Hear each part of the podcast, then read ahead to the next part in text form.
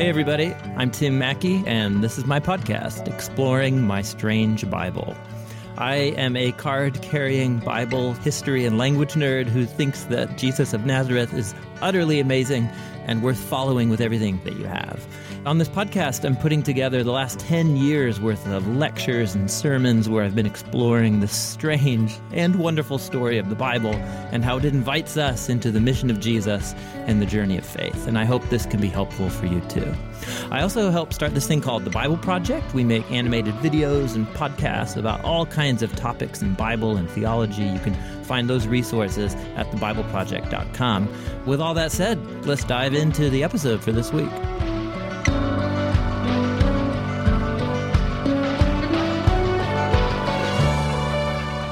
Right, in this episode, we are going to keep exploring the Gospel according to Matthew.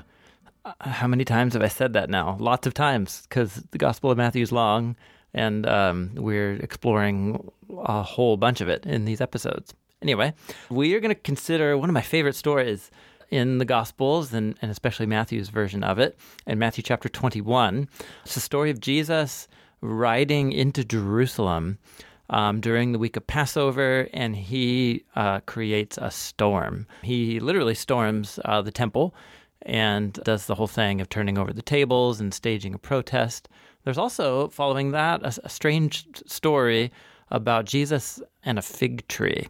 Um, maybe you've read these stories and they've puzzled you. Maybe, I don't know what you've thought about these stories, but get ready for lots of Hebrew word plays, prophetic poetry, and symbolism and future fate of Jerusalem in Jesus' uh, worldview. So there you go, Matthew chapter 21. Let's dive in.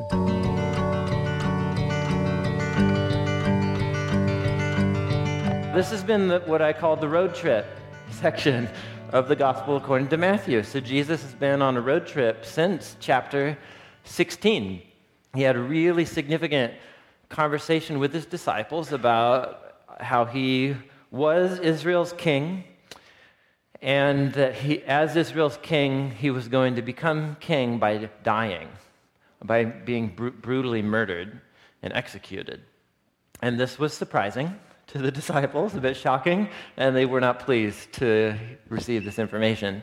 And Jesus, uh, we're told at that point, set his face to go to Jerusalem. And so for chapters now, chapters and a couple months, uh, we've been following these conversations that Jesus has on the road as he heads towards his death. And almost all of these conversations have been about people misunderstanding Jesus, misunderstanding what it means to follow him. And so today uh, they've reached the destination. The road trip's over, guys. It's been a blast. and today, today it ends. And it ends in a really, really dramatic way. Something shifts today uh, with, the, with the story that we're going to read. Um, we've seen a Jesus that's operated somewhat under the radar, though the leadership of Israel is becoming more and more aware of him and his kingdom movement. But today, Jesus changes how he behaves in public. And uh, if you've been following with us through the series, you'll, you'll, you'll notice it. Um, Jesus comes into Jerusalem to to bring his kingdom, his upside down kingdom. And some people are thrilled, some people are not happy. Uh, this is a story that happens in three scenes that are all dramatic. Let's go for it. You guys with me? Let's dive in. Chapter 21.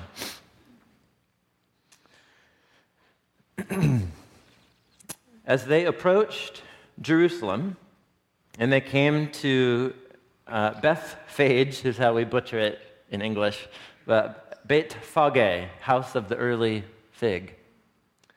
They came to the house of the early fig, little village, on the Mount of Olives. And then Jesus sent out two disciples, saying to them, Won't you go into the village ahead? And at once you're going to find a donkey tied there and a little colt by her. Untie them both and bring them to me.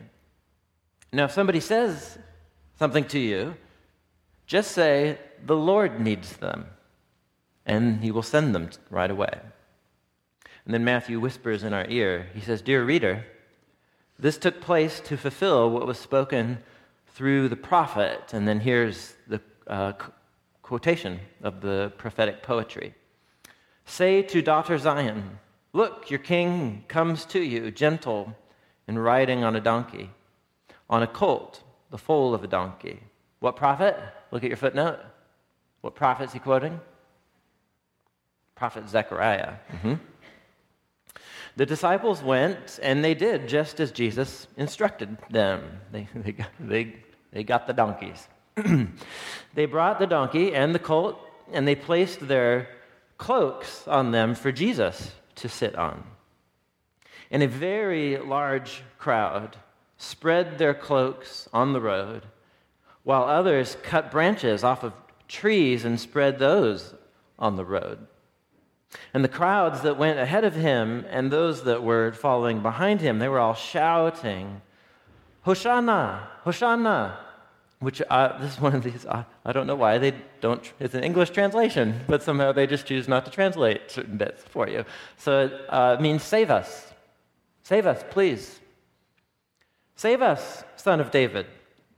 How blessed is the one who comes in the name of the Lord. Save us in the highest heaven. Now, when Jesus entered Jerusalem, the whole city was stirred. I have the New International Version. New International Version, it says stirred. Any other translations? The city was. We all have stirred. Nobody has turmoil. It was in turmoil. When you hear the word stirred, does it, is that neutral, negative, or positive? Stir. Like you stir in your sleep.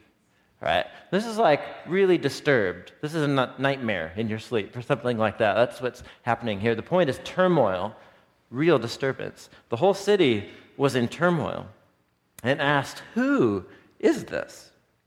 And the crowds answered, Well, this is Jesus. This is the prophet from Nazareth in Galilee. Scene, scene number one.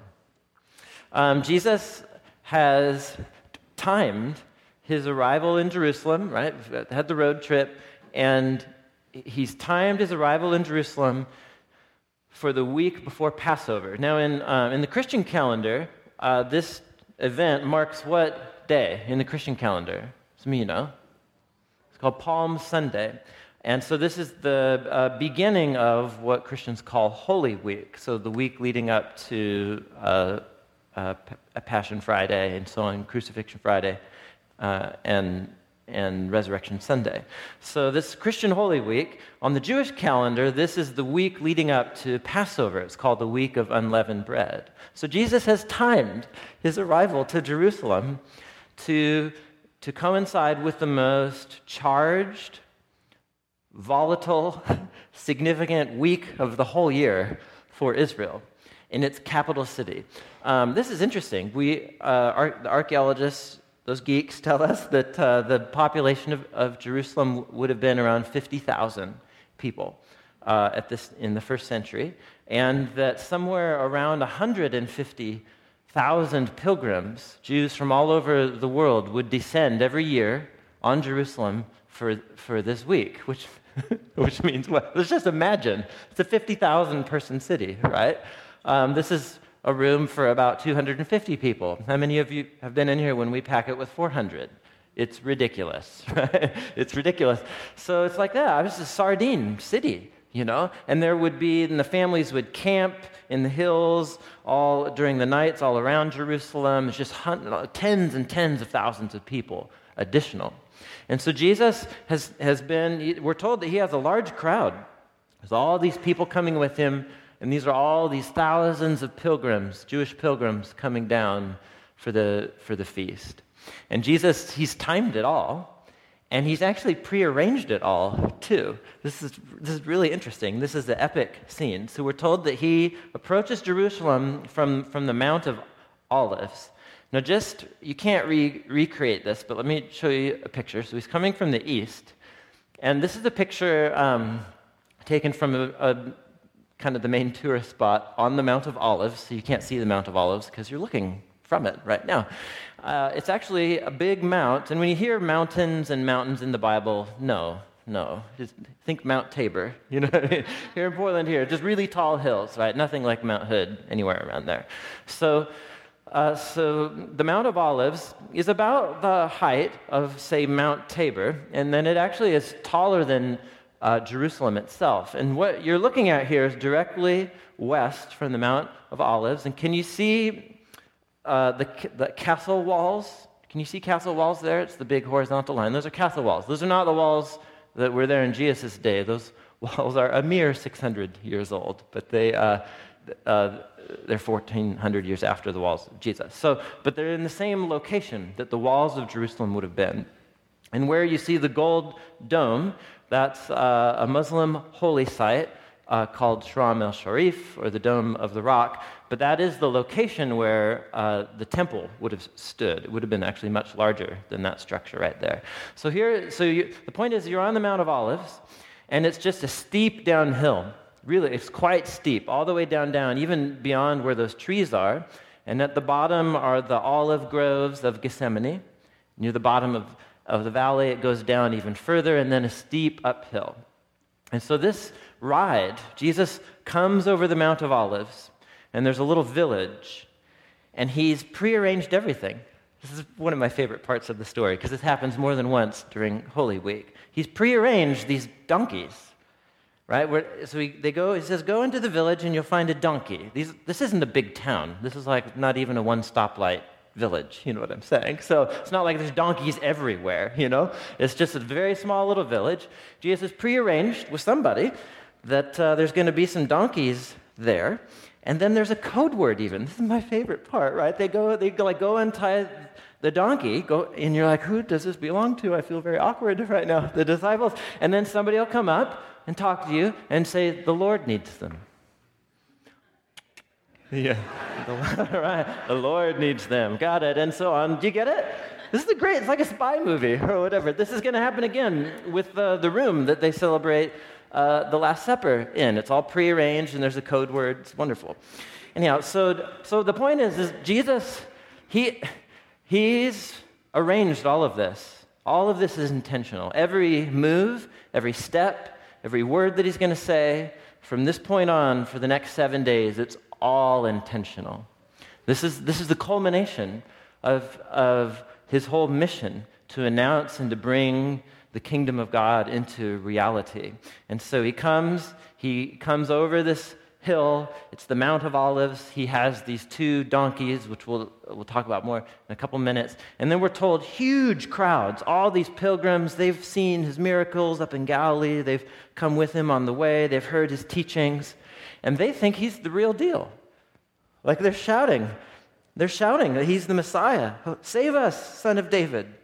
And it's this huge, they have this impromptu red carpet, you know, right? They like take off their clothes. What do you think? It's like a muddy, dirty road. And it's your only jacket. It, I mean, what this tells us is what these people think of Jesus. Like they really believe that he's the Messiah, the son of David, he's the king, and so they and they get branches and I mean what an epic scene. It's such an epic scene. And it's all intentional. Well, actually, I don't know if he could have intended the crowds and the impromptu red carpet. That was probably a pleasant surprise. But you can see clearly, like, this is an event that Jesus has both intended and planned and becomes a huge, huge thing. Now, you might think, well, he's Jesus. Yeah, people should praise him, or something like that. But think, has this been Jesus's MO? Has this been his way of operating in public up to this point? Right? If you've been following, this is the exact opposite of everything Jesus has been doing. Um, you might remember uh, on more than two occasions when people said publicly after he had, Jesus had healed them, and they said, You're the Messiah, the son of David. And what did Jesus say to them? He said, shh, dang, quiet, you know? like, don't tell anybody. You remember that? It happened more than a few times. So, and, and he's, he's been operating under, under the radar. And he's slowly been coming into more confrontations with Israel's leaders, but then all of a sudden it's like public. It's really public and really intentional. Like he doesn't tell these crowds to be quiet. He's just like, yeah, yeah. And he gets a donkey Jesus is not, he, Jesus is not the first king of Israel to ride down this very hillside on a donkey before? Bible geeks. Anybody? That's great. It's great. King David. King David. After his son rebelled against him, 1 Samuel 16, excuse me, 2 Samuel 16, when he is reinstated as Israel's king, he made the same exact ride on a donkey. And when David's son, the son of David, Solomon, went to his coronation as king, guess what he rode to his coronation? His father's donkey, right? So, what's Jesus doing here?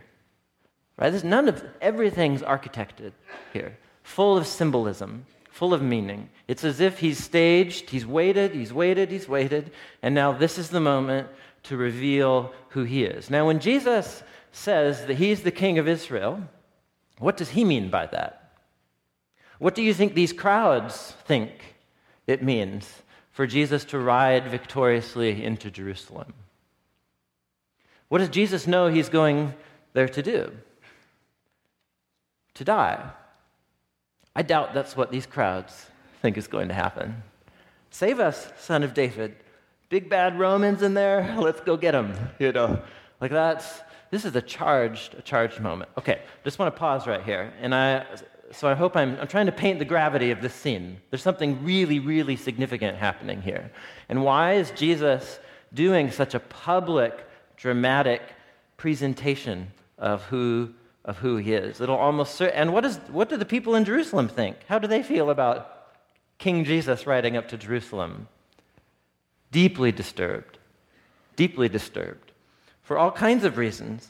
Um, one, Jerusalem already has leaders the chief priests, the Sanhedrin.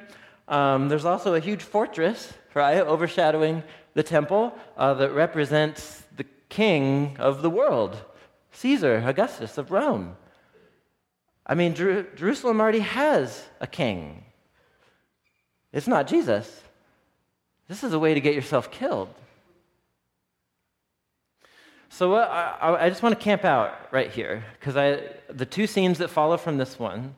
Um, this is a side of Jesus we don't see very often, and it's actually going to we're going to spend the next couple months as we work through, the next couple months, we're going to work through seven days, the last seven days of Jesus' life. We're going to take like three months to do it, but it's going to be seven days.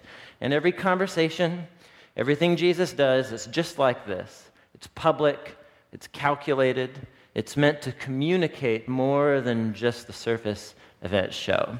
And so uh, I, I want to help us grasp the gravity of this. We're going to pause. I'm going to show you something else, and then we'll come back to the story, I think, with some renewed um, uh, perspective. I want to show you um, uh, an image, and uh, you may or may not be familiar with this. How many of you have seen this image before? I'm actually curious by show of hands. A smattering, a smattering. Well, you're welcome, the rest of you. You, you need to know, you need to know about this. Um, so who, uh, who, who's the artist? Where did this image come from? Who painted this? Anybody? Yeah, so an artist who goes by Banksy. Um, he's a British street artist. Some would say graffiti artist, but uh, street artist, and, and you'll, you'll see why I think he's more significant than that. This um, image was painted originally not two miles from where Jesus rode into Jerusalem. Did you know that? Know that. Here's the original right here. Um, it was painted on uh, a separating barrier wall uh, that divides modern uh, Jerusalem from the Palestinian uh, West Bank. And Bethlehem and Jerusalem are like bedroom towns now.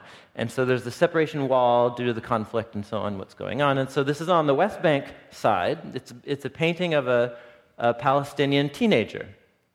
And instead of throwing a Molotov cocktail bomb, he's throwing flowers. Um, Banksy is a fascinating, fascinating artist. And people love to hate him or hate to love him or whatever. And I don't know what you think about Banksy, but he, he did, he pulled this stunt here in Jerusalem, like did it by the cover of night. It's illegal to paint on the barrier wall and so on. But his, his career and what he's been up to over the last few years is actually very similar to what Jesus will be up to in these last seven days. Um, Banksy, and nobody, well, maybe some people do, I don't know. Publicly, his identity is unknown. And he, you know, began as a graffiti artist painting on the sides of buildings, but it wasn't just like tagging or words or anything like that. It was always political and social commentary, uh, for, for example. So it's always very sarcastic, right? It's very charged, um, and it's always symbolic. And uh, just Google him, and you'll waste, you, it's not a waste you'll use an hour and a half of your life and just be amazed by whether you agree with his viewpoints or not, by the brilliance of, of this artist. His, where he does his art and what he paints and how he does it is just absolutely, absolutely brilliant. So here's what's really interesting is that uh, a number of years ago, he got so popular that he began to be invited um, by American and British art galleries to like put together shows. And it's really clear that he loved and hated all this attention. So, what he first started doing, this is so amazing, what he first started doing was uh, dressing up in disguises and then going into British art museums and hanging his own framed works of art. Have you ever seen these? So, here you go. So, uh, he would dress up in like these classic, you know, uh, d- Inspector Gadget like outfits, and then so this is the security camera picture here, and he's putting up a little framed piece of art, and all of the art is either spoofs on classic works of art, or just you know mocking the whole modern art scene altogether and how ridiculous the prices are. You guys, did you get it? It's brilliant. It's brilliant. So he did this, and he did all kinds of pieces like this. Really interesting. I think the most provocative thing that he ever did was he snuck into Disneyland and he had a, a, backpack that was full of mannequin parts. and then he assembled a mannequin and dressed up the mannequin as a, uh, in a prisoner uniform from Guantanamo Bay. Did you guys hear about this? And then he, he placed the mannequin at the, at, the, at the entrance to Thunder Mountain. in, in, Disneyland. All right, this was a number of years ago. So I don't know if he's got the orange thing, he has the black hood on. Uh, it's, a, it's from an iconic photograph taken of the prisoners in, in Guantanamo Bay. And so uh, Disneyland was so shocked, whoever first noticed this, they shut down the park for three hours. They shut down the whole park because of this, because they thought, is this some sort of threat or what's going on here or whatever? Okay, how you guys doing? So, so here's my point. Here's an artist he, he has convictions right, about politics, about religion, about the way the Western powers behave. And he, he pulls these very calculated public stunts that gets everybody's attention, that shock people, that make you question your values, that make you rethink things. And that's his career, that's his job. Somehow he made, you know, he's made his job of this. And what, what Banksy has been to Western culture in the last 15 years or so, it's exactly what the Israelite prophets were in their day.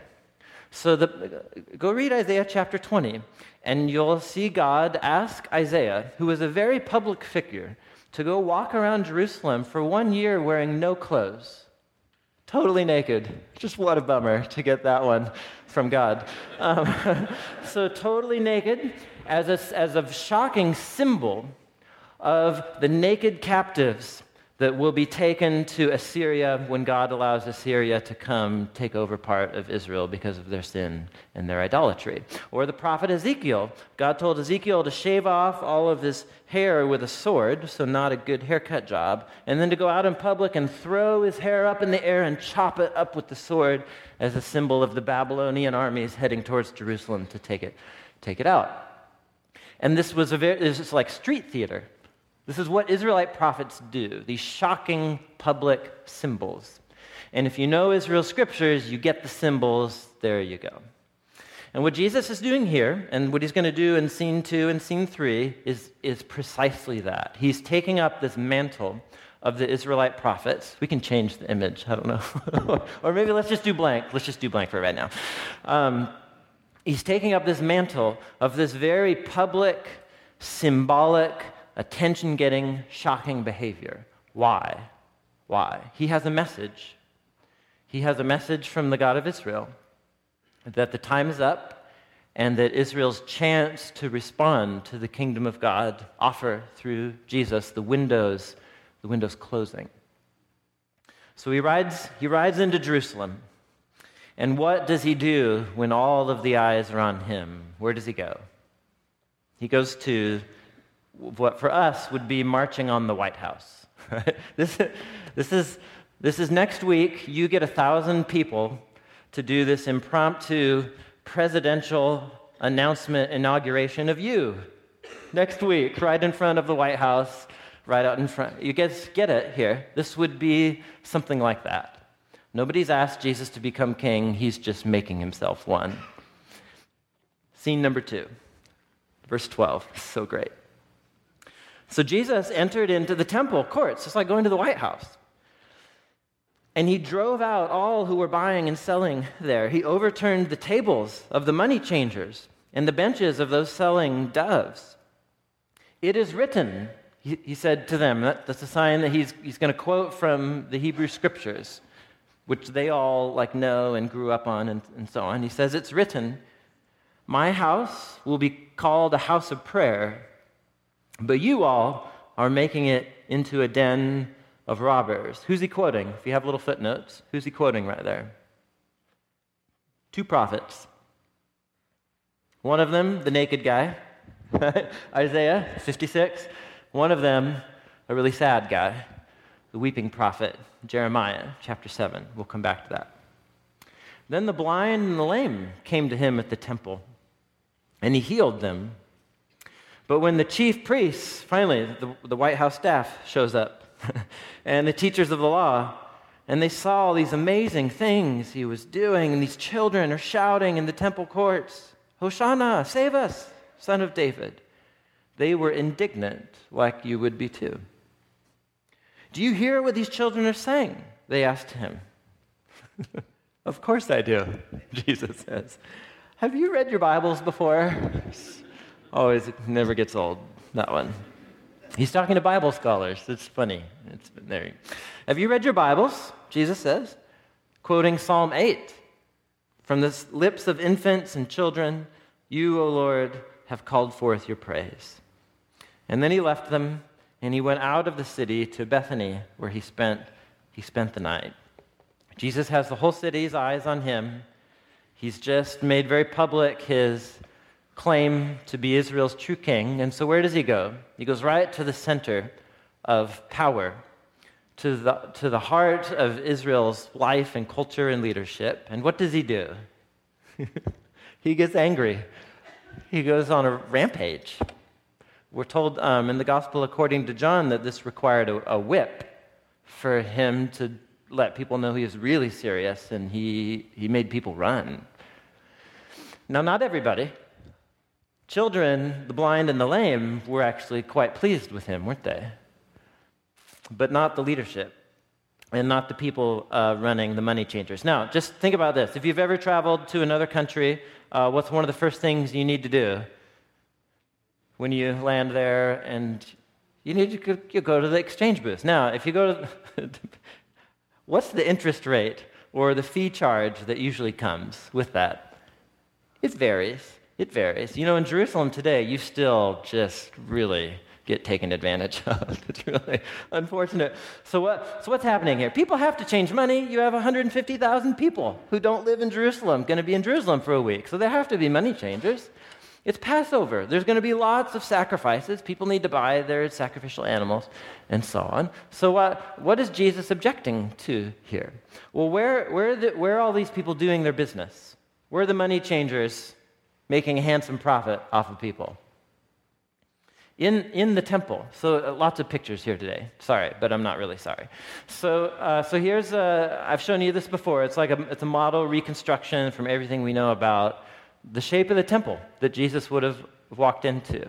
So the, uh, the temple is that tall thing right in the middle, and then there's a series of courtyards and, and walls around that. The altar of sacrifice would have been right in the, in the outer court of the building around the temple. And then you have a big, huge courtyard. And on the left, that red roofed building, it's a pillared uh, portico. It's called the Portico of Solomon. That's where Jesus pull, pulls this stunt right here. That's where the, the, the money changers would have been. That's where people, I mean, if you're from Galilee, 100 miles away, you don't want to bring little Lammy with you, right? You're going to bring money. And then you need to exchange the money so that you can go buy a sacrifice and then off, and so on. And so that's what, that's what people are doing. Now, this is interesting. Um, we know that the money changers and the people selling animals weren't always there. We actually know that um, Caiaphas, the, the high priest that we're going to meet in a couple chapters, he, he moved the money changers and everybody from outside the, the walls of the temple, like lower down in the city. He recently relocated them right into the heart of the temple. Um, we know that this move would have made him a handsome profit, would have lined his pockets. And notice where Jesus really, what, what animal tables does he go after here? This is really, this is random detail. What animal tables does he go for? Is selling doves. Now, since you were reading Leviticus last night, if you're a poor Israelite and you don't have enough to buy a lamb, but you still want to show your thanks to the God of Israel, what can you buy instead with the little money that you do have? Doves. Doves were the, the offerings of, of the poor in Israel. So Jesus walks into the temple, the house of, of the God he called Father. And what he sees is some renovations. He sees that Caiaphas has moved the business center right into the uh, temple courts itself. He sees that instead of being a place for the prayer and praise of the God of Israel, the poor are being taken advantage of as they come to buy their offerings. And people are undergoing extortion as they try and exchange their money, and he gets ticked. He just gets absolutely ticked. Because in Jesus' mind, this is, this is uh, yet another example of the corruption of Israel's leadership. And so, what does he do? In, you know, in great symbolic form, like a prophet, he, he quotes the poetry of Israel. He quotes the poetry of Israel. And he quotes two prophets one, Isaiah, who said that the, the, the temple was to be the meeting place of heaven and earth where Israel would become a light to the nations. Yeah, that's not happening. And Jer- he quotes from the prophet Jeremiah, and I actually want to subject you to, to this whole poem in context, or this whole, and you'll just see, I don't even need to tell you. I'm just going to read it to you. He quotes from Jeremiah chapter 7, and you put the pieces together. Through Jeremiah, the prophet uh, says, Hear the word of the Lord, all you people of Judah, who come through these temple gates to worship the Lord. This is what the Lord Almighty says, the God of Israel. Change your ways, change your actions, and I will let you live in this place. Don't trust in deceptive words that say, This is the temple of the Lord, the temple of the Lord, the temple of the Lord. Just make sure you know this is a really important building for them, right? This is the temple. If you really change your ways and your actions, and if you deal with each other justly, if you stop oppressing the foreigner, and the fatherless and the widow, and don't shed innocent blood in this place.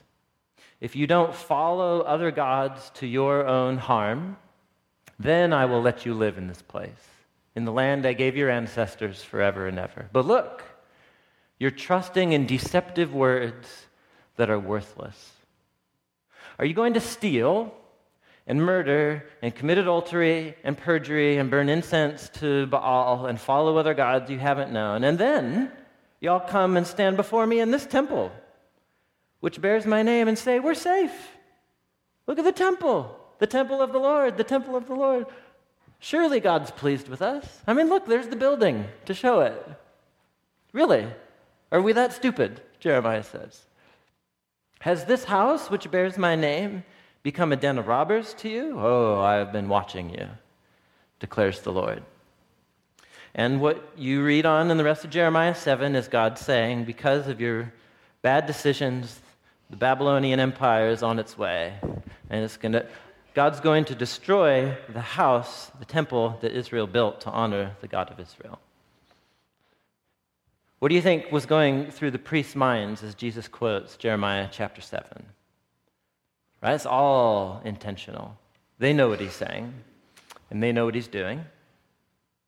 Jesus is going to become king of Israel by saying that the temple's going to be destroyed? Scene 3, verse 18. Early in the morning, as Jesus was on his way back to the city, remember he spent the night outside, he was hungry. So, seeing a fig tree by the road, he went up to it, and he found nothing on it except some leaves. So then he said to it, May you never bear fruit again. And immediately the tree withered. That's very weird.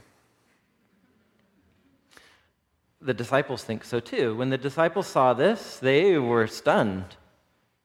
How did the fig tree wither so quickly? They asked. Jesus replied, Truly I tell you, if you have faith and don't doubt, not only can you do what was done to this fig tree, but you could also say to this mountain, Go throw yourself into the sea, and it'll be done. If you believe, you'll receive whatever you ask for in prayer. How you guys doing? What? This is so bizarre, right? We were all kind of tracking. And then Jesus hates on a fig tree, you know? and then apparently says you can have superpowers too if you just trust and believe or whatever. So, well, this is very, so again, you, so you have to stop and just, like, you have to put the story in, the, in its context. So, so Jesus, he's just done these things. And he's walking back to Jerusalem and he sees a tree, a fruit tree, right? A fig tree that has, in it's spring, and it has all these leaves. It just says it has it's full, it's full of leaves. So if, if, if, if it's the right time of year and you see a fruit tree that has full of leaves, what are you going to start looking for? Apples, whatever, fruit, you know, figs, pomegranates, these kinds of things. And so whatever, he's peeking around, you know, and he's like, there's no fruit. There's no fruit on this tree. It's full of leaves. It looks like it's full of life, but there's no fruit. And then for the very the small circle of his disciples, he performs his, his third symbolic act, which is to pronounce a curse on this fig tree. um, I don't think Jesus hates fig trees, and I don't think Jesus hates plants. I think we're, we're dealing with a highly intelligent man whose mind and heart were soaked in the scriptures of Israel.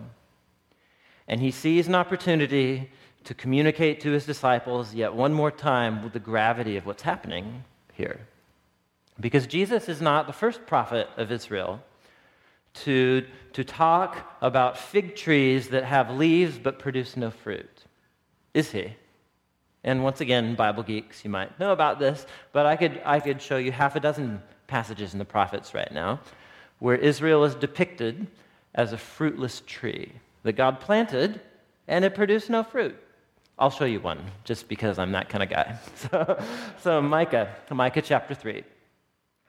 Hear this, you leaders of Jacob, you rulers of Israel, who despise justice and distort all that is right. You look for the Lord's support.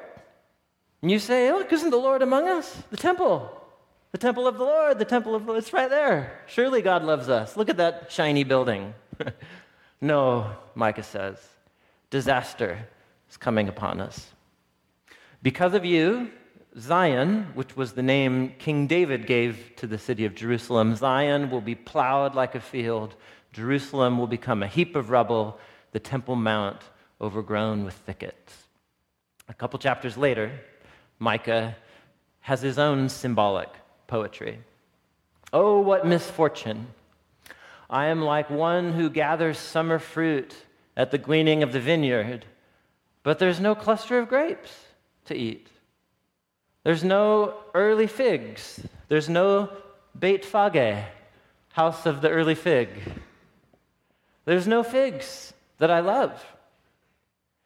So, so the prophet Micah, he's like, I'm going out to the vineyard, and I see the vines, and there's all these leaves, and then I look, and there's no grapes. And I go out, and there's these leafy fig trees, and there's no, there's no figs. What's this image for? that among Israel the faithful have been swept from the land. Not one upright person remains. The rulers demand bribes, and the judges accept them. The powerful dictate what they desire, and they all conspire together. And so the day of your judgment has come. How you guys doing? Do you get it? Do you get it? Jesus is brilliant. he doesn't hate trees. He's brilliant. He sees a, a moment to communicate yet again to his disciples. And so, what he picks up this, this prophetic image that they all would have known that Israel, that he's, he's ridden into Israel. These are the covenant people of God who were called to be the people who would host the presence of the living God. And, and the temple was this place where heaven and earth would meet and where Israel would come to praise and to honor this God who showered them with generosity and with life. And what do they do? They, they turn it into this shallow religious icon. They turn it into an idol. The temples become this idol to them. As long as the building's shiny and the rituals are cruising, then surely we're fine with God. And Jesus comes and, and, he asserts himself as Israel's king, and he says, No, everything's not fine. This drama has been played out before. And in fact, Israel's sin and corruption is just the same as it was 600 years ago when Jeremiah, or 700 years ago when Micah uttered his words. And in Jesus' mind, Israel's leadership has reached the point of no return. And so, his disciples say, Well, what does this mean? How did that happen, Jesus? And he says, The fig tree is nothing. If you want to tell this mountain, where are they standing? and what are they looking at? Not Mount Hood. What are they looking at? They're looking at the Temple Mount.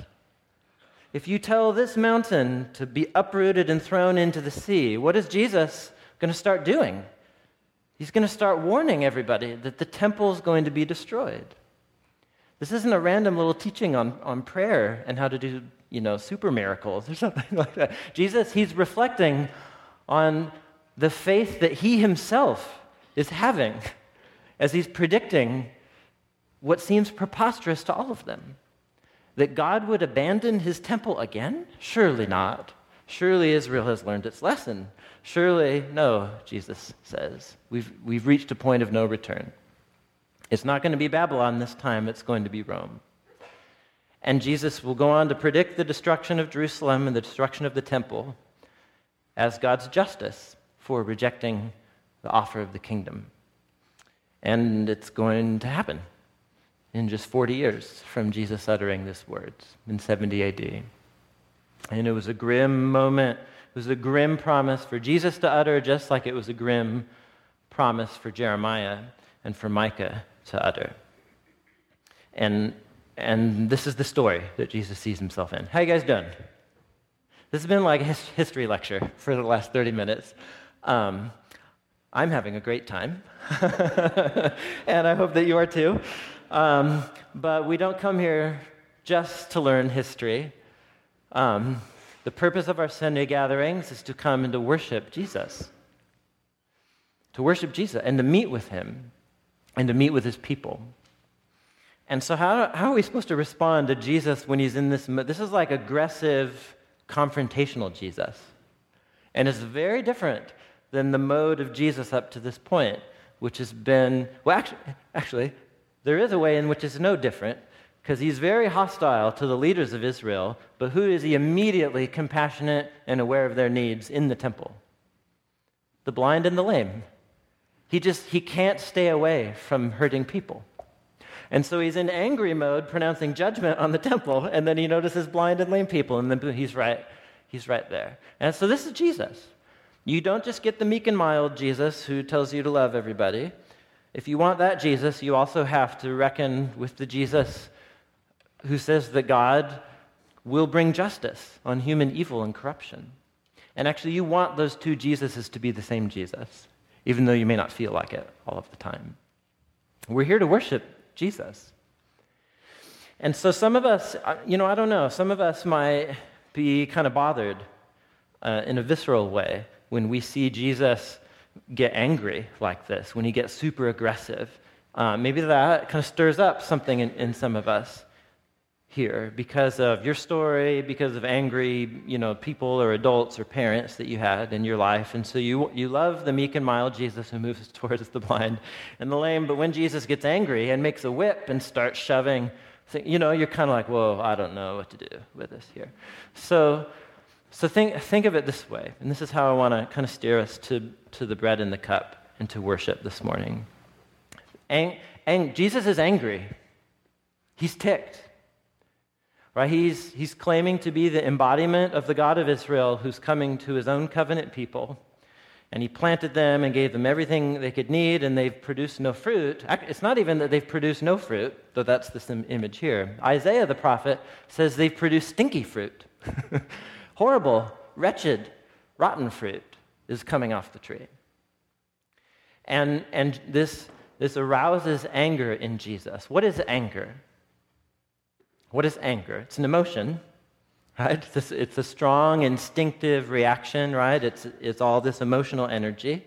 Um, but the experts tell us that anger, uh, in a way, is actually not an emotion, it's a reaction to a deeper emotion.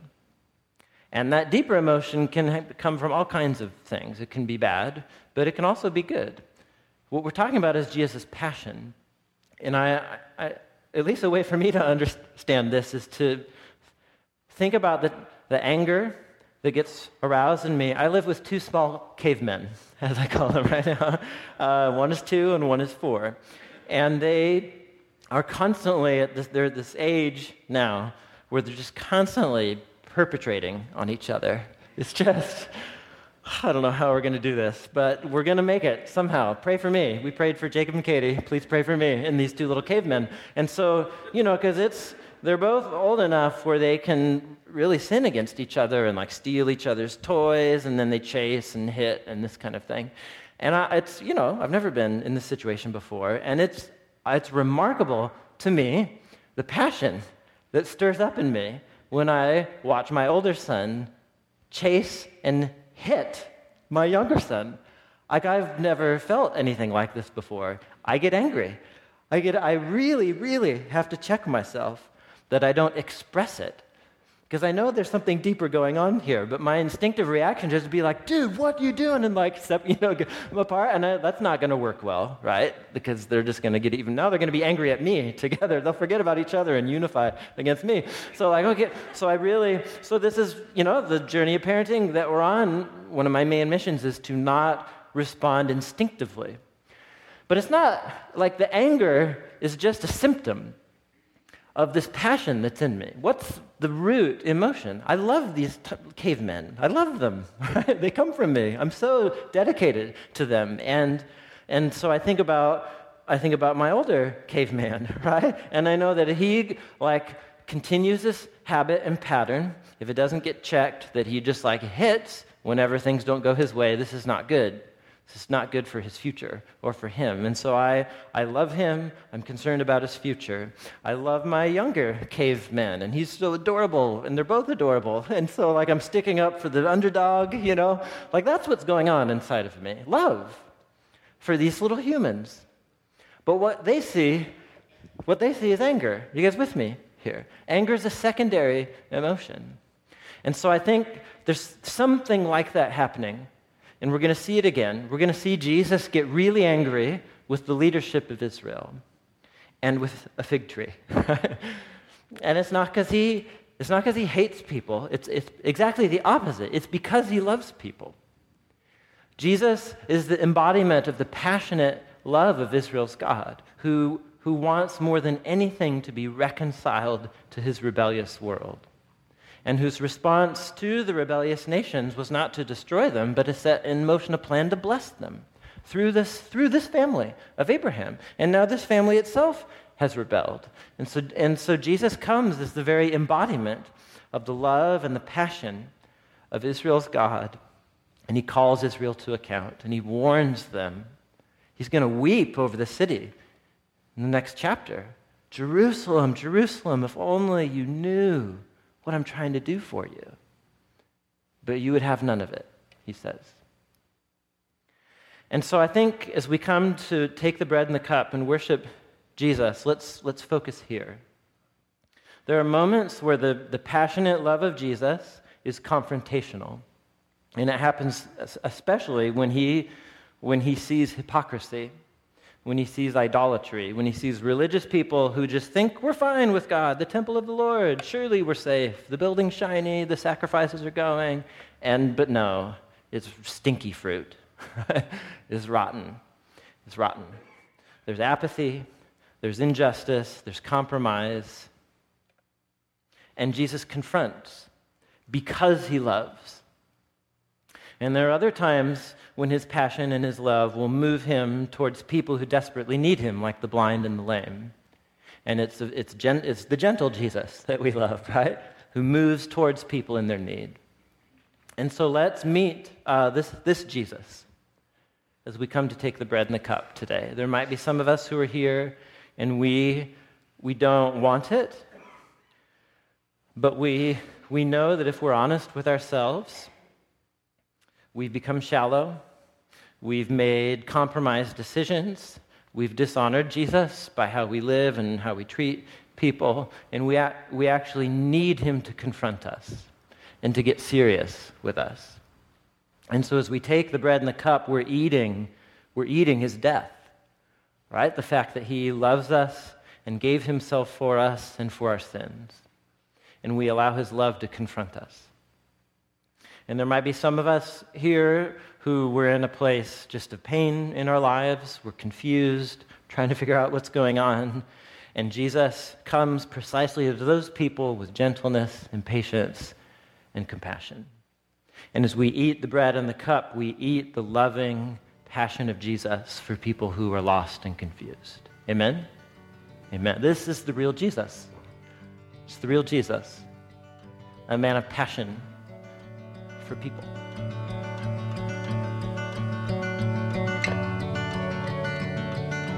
Thank you for listening to Exploring My Strange Bible podcast. We will continue on in Matthew in future episodes, so we'll see you next time.